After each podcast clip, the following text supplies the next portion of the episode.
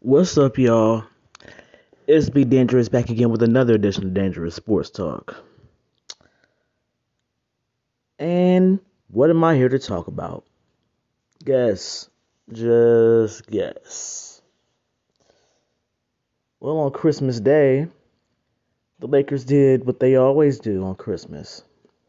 They fucking lose, which makes this fifth five games in a row that they have lost consecutively. And no KD was there. But I just knew already ahead of time that they were going to fucking lose. So let's take a look at the stats. We had the greatest person that you will ever meet in life, the most perfect person you will ever meet, with 39 points. You got Russell Westbrook 36 minutes, a puss ass triple double. That did absolutely fucking nothing. Horton Tucker with 14 points. Carmelo Anthony had 17 points. Malik Monk had a surprising 20 points after he came back from protocol. Okay, that's all well and good. Now we're going to go over to Brooklyn. We had James Harden with 36 points. Brown with 16 points. Patty Mills, 35 minutes and 34 points. That was the real story of the night. You had what? How the fuck do you pronounce this man's name? Okay, Bembry had 15 points. But yeah, there's no KD. And people are just absolutely shocked that the Lakers lost this game. Well, this one is not. Absolutely not, because I know what this team is capable of doing. And when they get on a roll and they want to lose, they will fucking lose. And of course, as usual, I have no sympathy. And like like I said, I already knew this. I'm going to keep saying this. They came into the game, came into the game. They came into the season with the the expectations of winning a ring. I never dub anybody a champion until they actually win a fucking championship. So, they were a failed experiment from the start because no pieces fit. Nobody plays defense when they're so fucking supposed to on a nightly basis. Nobody seems to want the wins like that. But they'll sit back and complain and talk about how much they suck and talk about how, what they need, what they need to do, this and that. No, fuck that. You know what you need to do. With this much talent on the team, you should be able to do it automatically. It shouldn't be rocket science. And when you have players that are used, constantly used to having the ball 95% of the game, and then you put them on the one team in a melting pot, and you have one person who's supposed to be able to lead anybody to anything. Well, he should be able to lead a camel to drink water from fucking Los Angeles and there's a camel in Egypt, LeBron should be able to do that. But however, these players are older now. We have Geritol breaks in between practices. We have prune juice after practice. And apparently these motherfuckers play shuffleboard in their spare time because you have these old players on the team, old all stars and guaranteed Hall of Famers, However, excuse me, this game, I'm sorry, this season is, is absolutely nothing but a failed experiment. A failed fucking experiment. And the absolute best part about this is people think that I should really, really, really be shocked and surprised. But people don't seem to realize what type of Laker fan I am. Well, people that I don't know, I should say that much. Those that don't know me don't really know that I've been a, that I've been fucking here and I've seen much worse than this shit. So believe you me, there is nothing, and I do mean nothing, that'll shock me more than the shit that I've seen in the past.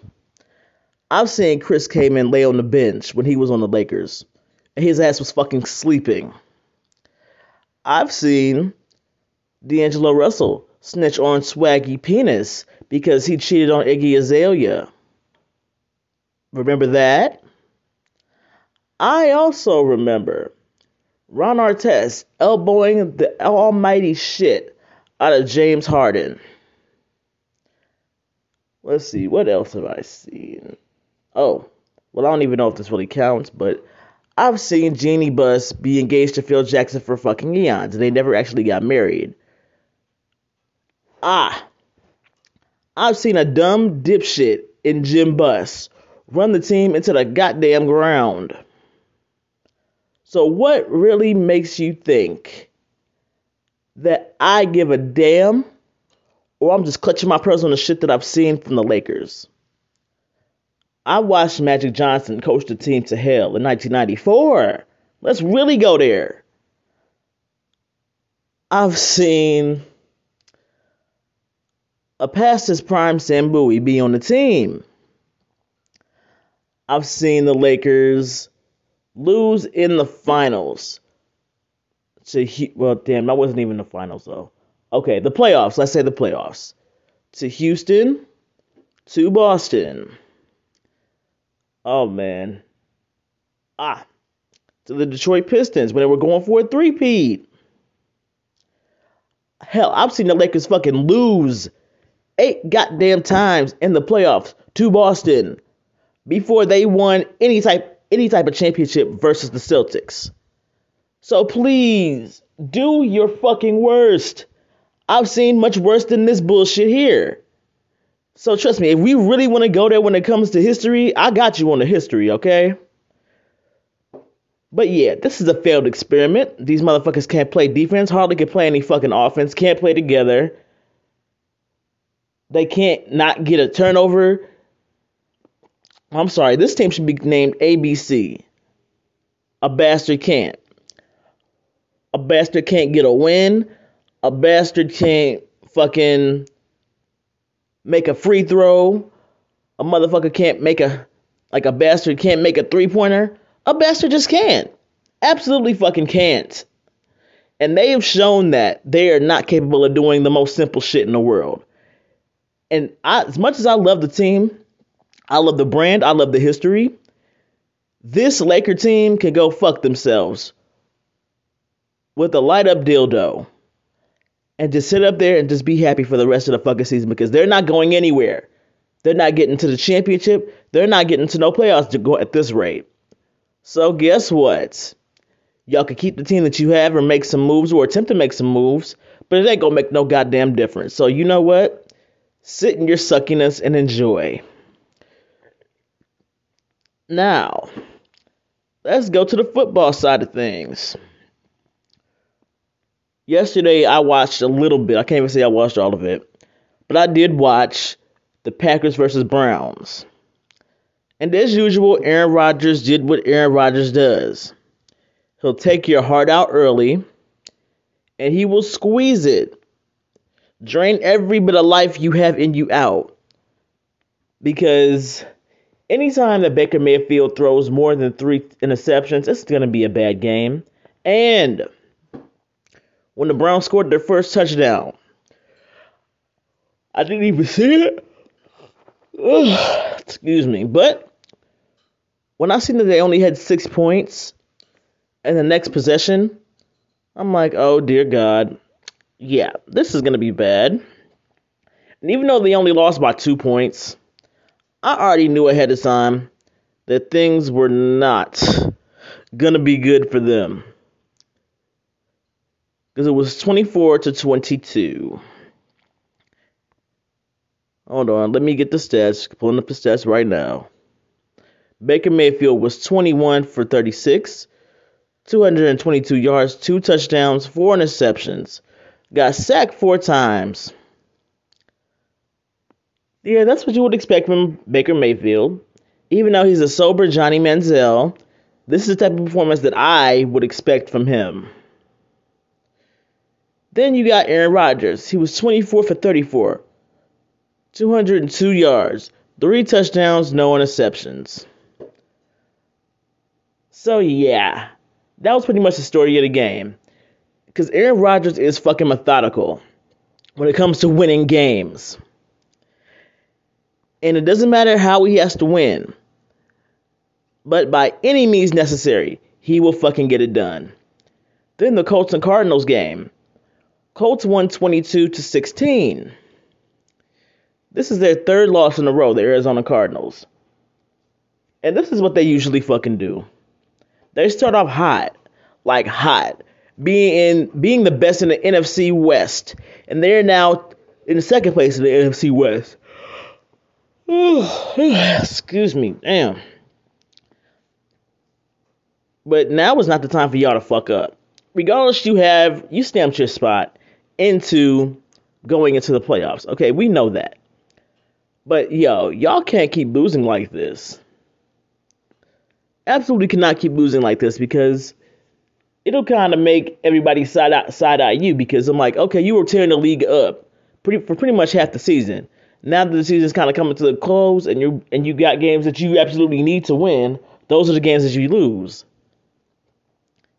But like I said, that's on the Cardinals issue to do that. And Carson Wentz, he was 18 for 28, 225 yards, two touchdowns. And we also got Mr. Kyler Murray. How the fuck? Wow. I'm sorry, I was just highlighting Kyler Murray on my the score app because what I usually do when I have favorite players or players that I'm following, I follow them. And why the fuck I didn't follow Kyler Murray on here before now, I will never know. But he was 27 for 43, 245 yards, one touchdown. Mm, and he had to, and he carried the ball four times. But hey, listen. Arizona got to get it together because now it's not NOT not the time for y'all to be losing games at this point because you're literally staring down the barrel of the playoffs right now. And you have to be ready to win. Like there is no room for error when it comes to the playoffs because if you don't know, football is always win or fucking go home. Out the gate. There is no game 1, game 2, game 3. No. You have to play play in the playoffs, play the wild card games, play the NFC or AFC championship game and win out the gate. Sheesh. Like, yeah, football is definitely more do or die than basketball is because at least in basketball in the playoffs, you get chances to win games. Football, there is no room for error. You got to come out of the gate ready. You got to win, not make any mistakes, which is inevitable to make some mistakes here and there. But you can't make big enough mistakes to cost your team the game. You got to come out ready to win out the fucking gate. And I almost forgot, the All Madden special was on.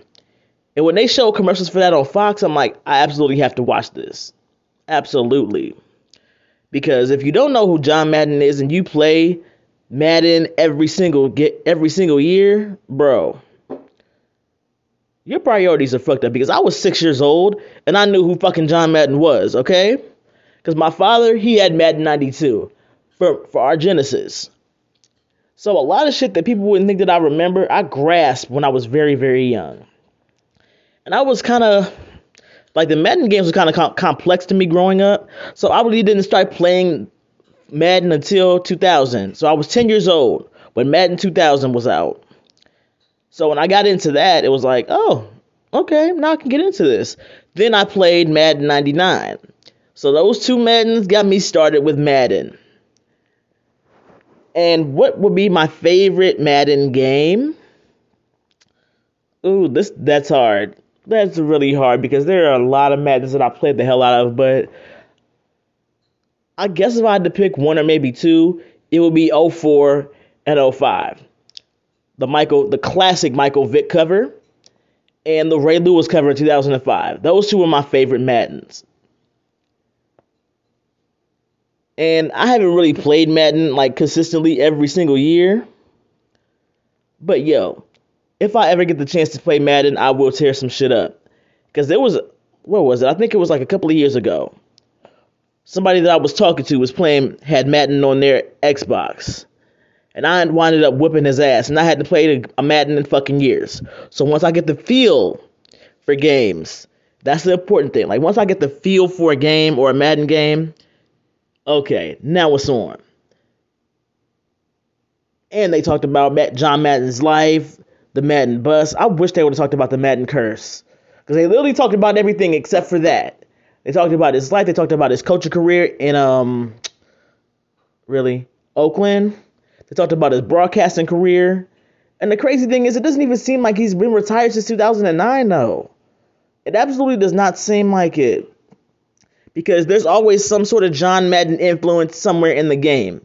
Regardless of somebody's retired or not, when you have a big enough impact to to still be felt within the game of football and broadcasting, you know it's going to be good.